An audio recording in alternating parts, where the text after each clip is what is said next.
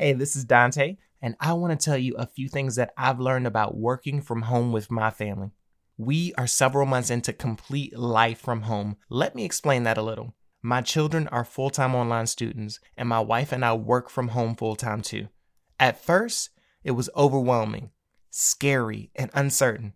But like many parents in similar situations, we've gotten used to this work from home, school from home, life from home thing and we're excelling in it too. Now, that does not mean every day is easy, or I was not kicking or screaming some part of the way. Yes, all of these changes are drastic, but at the same time, my family and I have grown so much through this year, and we know more now than we did before. So let me tell you what is working for us and what is not with my work from home with your family tips. Use my work from home with your family tips to stay on top of your work and help your children excel this year.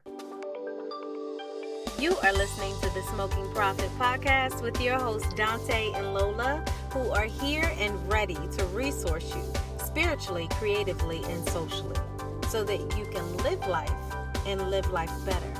So that you can do life and do life better. With inspiration that is actionable, kick back and listen because your life is about to be transformed.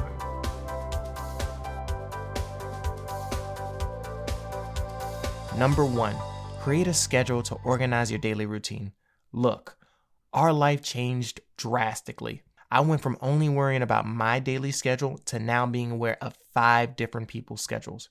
With conference calls, my daily workload, online classes, and school assignments, it's a lot.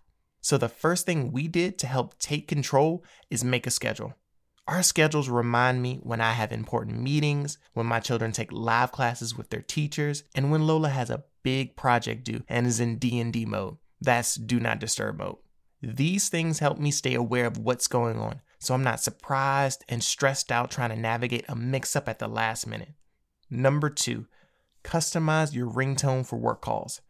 I set up a unique ringtone for my work calls. Then I told my children about it let them hear it, and explain that that ringtone means be quiet. Customizing my ringtone was probably one of the easiest and most effective things I've done to make working from home with children easier. Plus, our kids love the ringtone because they get to tell their mom to shush. And I mean, they tell her shush. And believe me, this is the only, and I mean the only time, so they take full advantage. Number three, Organize weekly assignments in one place. At the start of the week, our children add their upcoming assignments for the next seven days on a Google Doc and share it with their mom. From there, Lola helps them organize their assignments so they can easily see what's due and when it's due. After she does this, we help our children ID what to prioritize. You'd be surprised how much children enjoy taking responsibility for their work. At the end of each day, our children have to pick which assignments are a priority for the next day. Doing this helps them start their day off in a more intentional way. And number four, set reminders for yourself and your children. I know you think you can remember everything, and maybe you can, but why should you when you can set up an alert? Set up calendar reminders or alerts for your children's breaks and lunches. They need time away from their computer screens and make sure you use reminders for yourself too. It helps so much. Now that I got that out the way, let me tell you what did not work. Number one, not monitoring what our children were doing was a big no.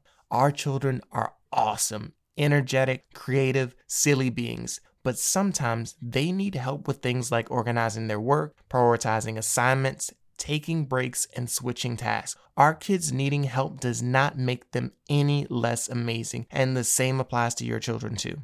Another big note was taking over for our children when we needed to guide them instead. Initially, we tried to take over everything for our children. We created their schedules, we contacted their teachers always. We did everything, and it didn't work because we weren't teaching our children how to do any of these things, which kept all of the responsibility on us. Now we share the responsibility. We invite them and they invite us in. Together, we all make it work. Well, there you have it. Four things that help me work from home with three children doing school from home, and two things that do not. I'm sure Lola will have her own tips to share. For now, use my work from home with my family tips to thrive in your workspace at home with your children. Do you want a digital copy of my list? It's available in today's episode description. Once again, my name is Dante, and thank you all for listening. Have the most amazing life. Bye.